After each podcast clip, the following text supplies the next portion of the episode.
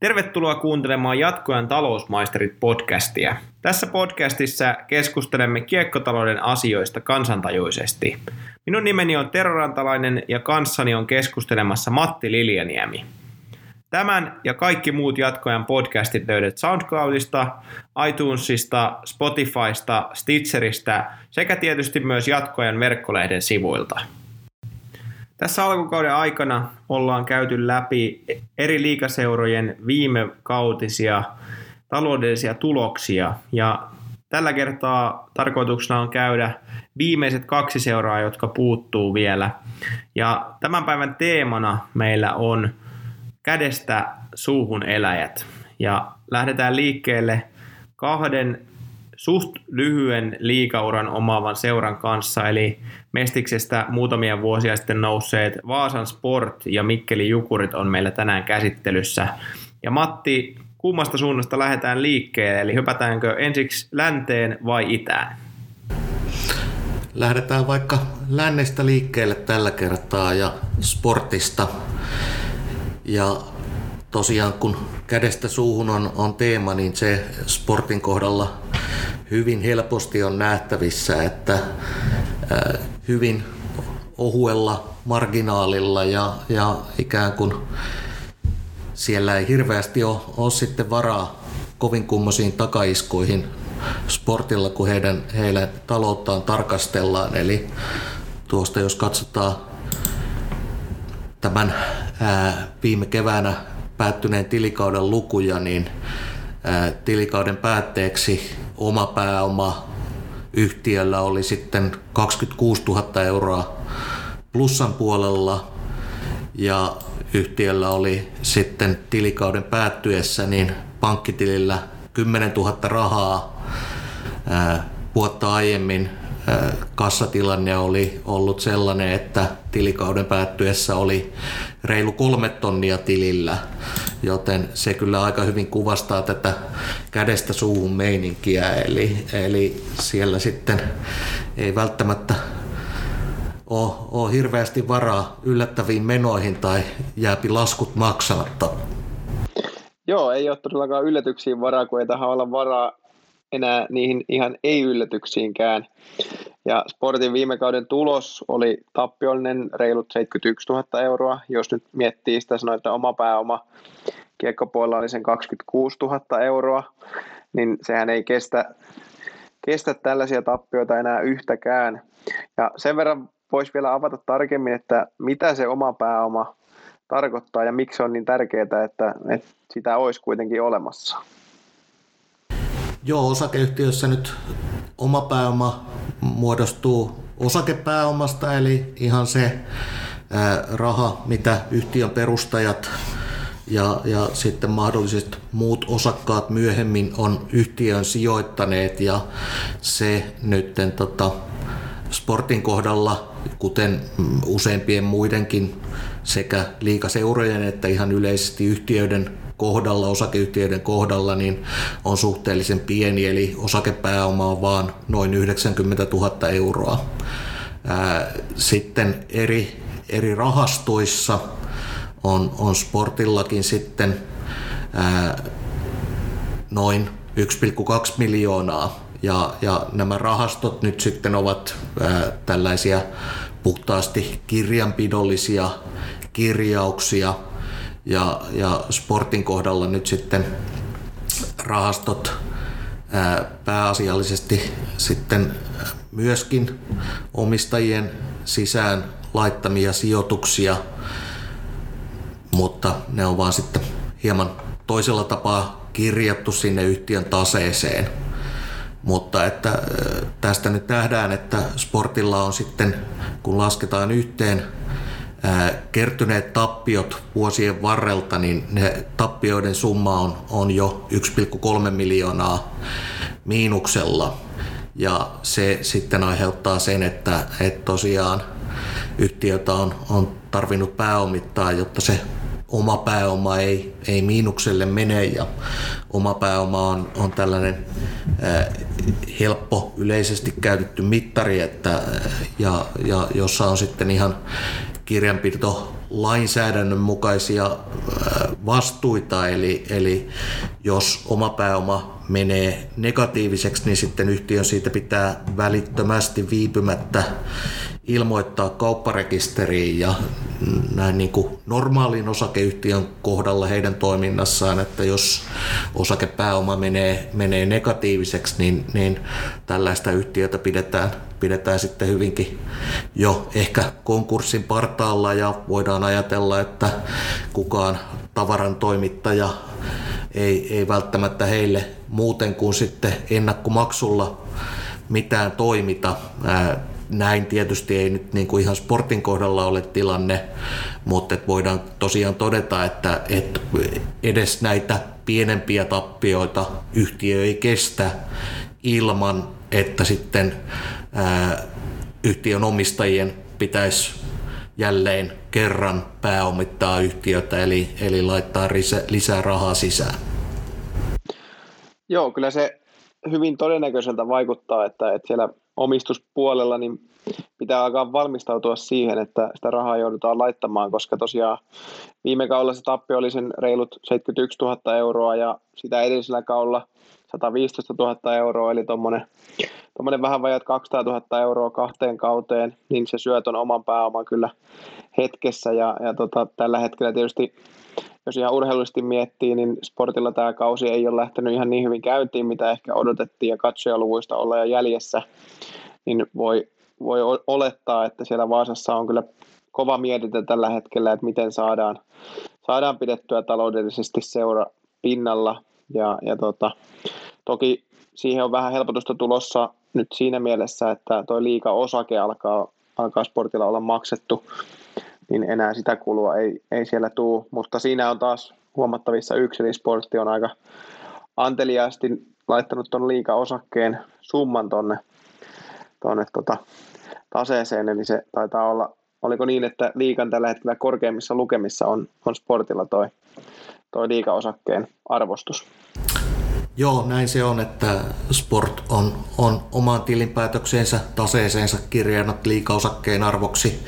noin 1,8 miljoonaa, joka on sitten selvästi korkeampi kuin monilla muilla seuroilla. Tosiaan sportin, samoin kuin jukureiden, niin on, on sitten liikan määrittämässä määräajassa pitänyt tämä osake lunastaa ja maksaa liikalle ja, ja sport ei tosiaan sitten saa, saa lähiaikoina toivottavasti nämä viimeisetkin maksut tehtyä. Sehän ei nyt sitten taas tuloslaskelmassa ja liikevoitto tappioluvuissa tule näkymään, mutta se helpottaa tietysti tätä sportin kassavirtatilannetta. Eli tilannehan on se, että, Sport on joutunut ottaa ulkopuolista velkaa, jolla he ovat sitten maksaneet näitä eriä liikalle tästä liikaosakkeesta ja sitten kun, kun päästään, päästään ne viimeisetkin erät maksamaan ja, ja ää, sitten pikkuhiljaa alkaa ne lainanlyhennykset näille ulkopuolisille velkoille taas vähentymään, niin se helpottaa sitä kassavirtatilannetta, mutta se ei, se ei sitten taas tähän liikevoitto tappio lukemaan suoranaisesti vaikuta. Ja se on tietysti se, mikä on sportin kannalta merkityksellisin. Ja, ja tota, varmasti pitää jatkossakin olla erittäin tarkkana menopuolen kanssa,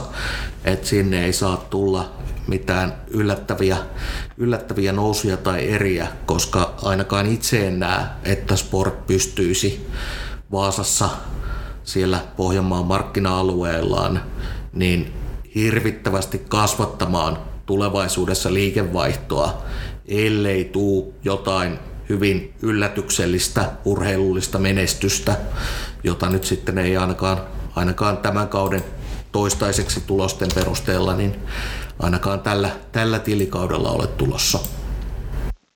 Joo, kyllä sportti on vähän siihen nojannut, että, että tuota, se urheilullinen puoli sitten korvaisi tämän taloudellisen puolen ja sitä kautta saisi sinne talouteenkin sitä, sitä kasvuvaraa. Esimerkiksi viime vuodelta iski se silmään, että henkilöstökulut oli noussut lähes 400 000 eurolla verrattuna edelliseen kauteen, eli siihen joukkueeseen kyllä panostettiin paljon ja kyllä sillä pientä menestystäkin tuli, mutta voi olettaa, että tällä kaudellakin panostusta on tehty, mutta menestys on nyt vaan jäänyt kyllä täysin surkeiksi tällä hetkellä. Taitaa sportti olla sarjan viimeisenä, kun tätä nauhoitellaan, niin, niin, niin on oletettavissa, että urheilupuolta ei tule sinne talouteen, talouteen sitten apua. Ja mikä tietysti tekee tämän sportin tilanteen vielä yhdellä kannalla mielenkiintoiseksi, niin on se, että, että siellä on hallituksen puheenjohtajana ja omistajana niin Heikki Hiltunen, joka on sitten taas liigassakin hallituksen puheenjohtaja, eli, eli siinä mielessä niin on, on sekä liikan että sportin johdossa ja sportin voisi olettaa näin ollen niin toimimaan vähän sillä tavalla malliesimerkkinä, mutta, mutta näin ei kyllä taloudellisesti ainakaan ollut. Joo, ei, ei sporttia kyllä voi, voi minkäänlaiseksi esimerkiksi nyt niin kuin taloudenpidosta pidosta antaa. Sinällään nyt, että niin kuin ihan mitään välitöntä katastrofin pelkoa ei välttämättä seurassa ole, mutta että jos joko sitten niin kuin menot pääsisivät jonain kautena karkaamaan käsistä, tulisi äh, yllättäviä pettymyksiä tulopuolella, niin sitten ehkä hieman mietityttää se, että, että niin kuin nykyisellään omistajilla on, on valmius ja ehkä tahtotila sitten kuitata joitain pienempiä tappioita, että et jos sieltä pitää seuraa pääomittaa 50 tonnilla tai 100 tonnilla, niin sellaiset rahat järjestyy, mutta entäs jos tuleekin sellainen kausi, että, että yhtäkkiä pitäisi kaivaa satoja tuhansia euroja, niin, niin mikä sitten siinä siinä kuvassa oli sportin tilanne, että, että tietysti sitä puskuria siellä ei ole, ole sitten yhtään, yhtään olemassa. Ja ehkä semmoinen positiivinen iski omaan silmään tuossa sportilla kuitenkin, että he on saanut vähän kasvattua tuota liikevaihtoa. Eli nyt koko konsernin liikevaihto oli päättyneeltä kaudelta niin 4,9 miljoonaa euroa ja edellisellä kaudella se 4,5 miljoonaa euroa, eli siinä tuli pientä nousua tuloskin sitä myötä vähän parani. Toki sinne oli se, että, että nyt pääsivät pelaamaan vähän pidempään, että, että, ja oli panoksia pelissä loppuun asti, niin, niin se tietysti herätti ihmisten mielenkiinnon. Ja siinä mielessä sportilla on myös toinen juttu se, että, että kiekkopuolelta liikevaihtoa tuli 4,1 miljoonaa, eli lähestulkoon miljoona tuli sitten kiekon ulkopuolelta ravintolatoiminnasta, mitä, mitä siellä tehdään, eli he on lähtenyt kasvattamaan sitä kiekon ulkopuolista puolista liiketoimintaa, mihin me ollaan taas monesti kannustettu ja toivottu, että, että tähän seurat lähtisi, niin Vaasassa on se tajuttu kuitenkin tehdä, että, että on siellä positiivisiakin sportirintamalla kuitenkin tulossa. Joo, ja ihan, ihan näin niin kuin tilinpäätöksenkin näkökulmasta, niin se on ihan merkityksellinen seuralle, kun nyt ajatellaan, että, että päättyneellä tilikaudella, niin sieltä sitten tästä muusta liiketoiminnasta maksettiin taas kiekkopuolen yhtiölle 120 000 euroa konserniavustuksia. Ilman näitä konserniavustuksia, niin sitten sen sijaan, että tilikausi olisi ollut sen noin 40 000 tappiollinen, niin se olisi ollut 160 000 tappiollinen ja tämän lisätappion myötä myöskin sitten se oma pääoma ilman jotain muita toimenpiteitä olisi ollut negatiivinen sitten tässä tilinpäätöksen päätteeksi, joten se ei ole, se ei ole pelkästään niin kuin hyvä ja positiivinen asia, mitä se myöskin on, vaan, vaan se on myöskin ihan niin kuin ylipäänsä tällä hetkellä näyttäisi siltä, että olemassaolon kannalta niin, niin tota, ihan oleellinen, kriittinen asia. Joo, mutta siinä ollaan oikeastaan käyty Vaasa ja todettu, että Kotka lentää vielä taloudellisesti suhteellisen matalalla, mutta toivoa on Vaasassakin olemassa, niin siirrytään itään ja, ja toiseen aikanaan mestiksen nostettuun seuraan, eli Jukureihin, joka kuuluu tähän liikan pienimpiin ja, ja on sitä myöten myöskin myöskin seura, joka pelaa, tai elää kyllä aikalla kädestä suuhun. Jukurella myöskin tässä konsernissa on olemassa jääkiekon lisäksi, niin on ravintolatoimintaa sekä sitten hallitoimintaa, joka tuottaa myöskin heille vähän lisää. Eli tota, koko konsernin liikevaihto oli reilut 4,6 miljoonaa euroa viime kaudelta, ja sieltä kemmerettiin plussalle tulos, oli noin, noin 100 000 euroa plussalla, eli ihan hyvä, hyvä tulos siihen nähden, että, että kuitenkin suht pienellä mennään, ja edellisenä vuonna tuli aika iso tappio, eli, eli siitä Mikkelissä päästiin kääntämään hyvin kelkka toiseen suuntaan. Joo, tulosparannus oli todella merkittävä, eli kun kiekkopuoli pystyi sitten selvästi yli puoli miljoonaa euroa kasvattamaan tosiaan liikevaihtoa, ja sitten tulosparannus oli, oli vielä merkittävämpi. Eli kun nyt sitten kiekkopuoli pääsi 100 tonnia omin avoin plussan puolelle, kun taas ää, sitten edeltävällä tilikaudella niin kiekkopuoli tuotti lähes 900 000 euron tappion,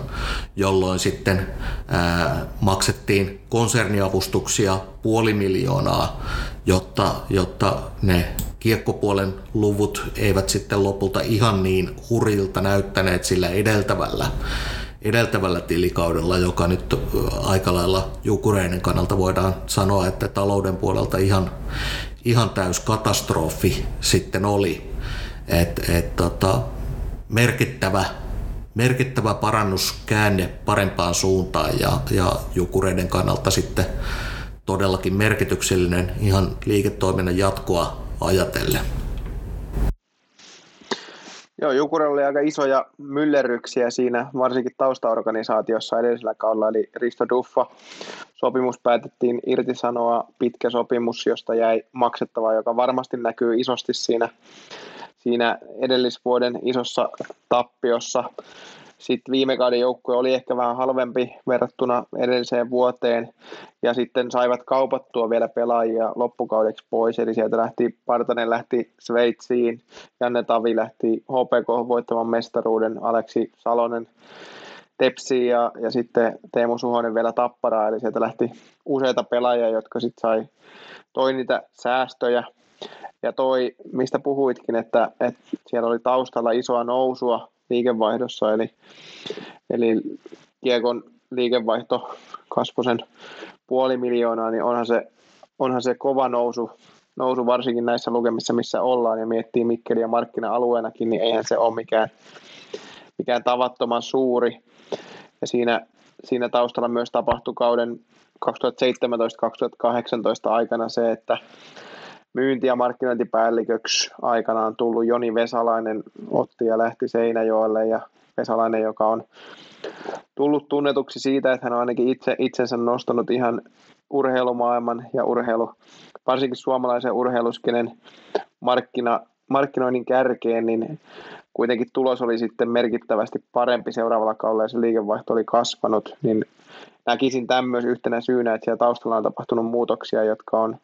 näyttänyt ainakin menevä oikeaan suuntaan. Joo, kyllä se tosiaan, niin kuin, että kun ajatellaan, ajatellaan Mikkelin talousaluetta, niin, niin sitten vaikka ikään kuin se edeltävä tilikausi ja, ja kiekkokausi oli, oli todella heikko suoritus, niin se, että sitten pystyttiin ikään kuin kääntämään se takaisin, sinne liikevaihto samalle tasolle kuin mitä se oli sitten Jukureiden ensimmäisellä liikakaudella. vielä tietysti ajatellen suhteuttaen siihen, että sitä ensimmäistä kautta liikassa oli, oli tietysti varmasti huomattavasti helpompi myydä kaikille, kaikille yhteistyökumppaneille sitten, kun oli, oli ikään kuin se tietynlainen huuma siitä, että seura nyt on, on liikaa noussut. Mutta suurena haasteena tässä Jukureissa kyllä on, on nämä taustamyllerrykset, mitä on tapahtunut, niin näitä on koko ajan ollut. Toimitusjohtaja Tuomas Muotka, joka oli liikataipaleen alussa, vaihtui marraskuussa 2018 Pasi Kautoseen, joka sai nyt lähteä sitten liikakauden, tämän liikakauden alla, ja hallituksen puheenjohtaja Jukka Toivakka otti toimitusjohtajan roolin haltuun yhdessä hallituksen puheenjohtajan roolin kanssa, eli istuu, istuu kahdella paikalla ja, ja operatiivista toimintaa johtaa sitten, oliko neljään tämmöiseen tulosyksikköön jaettu, jaettu, jaettu tämä tota, Jukureiden toiminta. Tilanne on siinä mielessä kyllä voisiko sanoa, että ainakin ulospäin näyttää hyvin kaoottiselta, että siellä, siellä ei tällä hetkellä ole toimitusjohtaja ollenkaan, mikä nyt osakeyhtiössä pitäisi olla, niin toki nimellisesti on, mutta, mutta ei niin kuin operatiivisessa toiminnassa ole, vaan sitä johdetaan niin kuin sisältä päin eri toimintayksiköiden muodossa, niin tämä näen aika isona haasteena ja, ja uhkana, mitä jukureihin tulee varsinkin taloudellisesti. Joo, tietysti, että kun peilataan nyt juuri sitten siihen tota, toissakauteen ja että mikä se toissakauden taloudellinen, taloudellinen tulos oli, niin sellaiseen kauteen tietysti nyt niin kuin Jukureilla ei missään nimessä ole varaa. Ja äh, se, että, että jos sanotaan, että, että Jukureiden tilanne on nyt jokseenkin parempi kuin sportin osalta, että se jonkunlaisia tappioita kestää. Et, et siellä jos nyt tulee se sadan tonnin tappio tai vähän isompikin, niin se ei ihan mikään välitön katastrofi ole tai, tai ää, vaadi sitten isoja toimenpiteitä. Mutta että kun ajattelee, että, me, että mitä nyt kaikkea sitten tämän kauden aikana on, on tässä nyt viime aikoina tapahtunut, niin, niin tota, se luo tietysti hieman kysymysmerkkejä ja harmaita pilviä sen ylle, että pystytäänkö se liikevaihto pitämään tuolla ne, noin neljän miljoonan tasolla ja pystytäänkö ne kulut pitämään kurissa vai että aiheuttaako tämä sitten kaikki ylimääräinen ulkopuolinen hässäkkä mahdollisesti sen, että, että sitten se taloudenpito ja, ja myynti ei, ei välttämättä ole ihan yhtä fokuksessa kuin sitten, sitten edeltävällä kaudella oli, jolloin, jolloin sitten tietysti ottaen jukureiden aseman huomioon, niin, niin se, olisi, se olisi sitten huono juttu. Ja kyllä tuolla Mikkelissä pitää nyt pysyä pitkäjänteisenä ja pitää huoli siitä, että,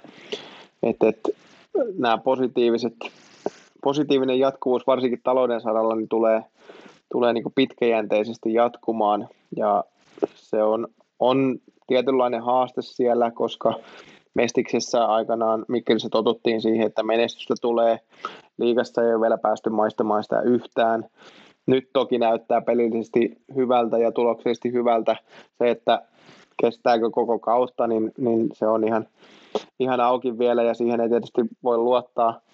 Mutta se, että nyt Mikkelissä pitää myöskin vähän suitsia niitä, niitä odotuksia ja pyrkiä opettamaan eteläsavolaisia ihmisiä olemaan pitkäjänteisiä ja, ja oppimaan siihen, että, että mestaruuksista ei pelata realistisesti, realistisesti vielä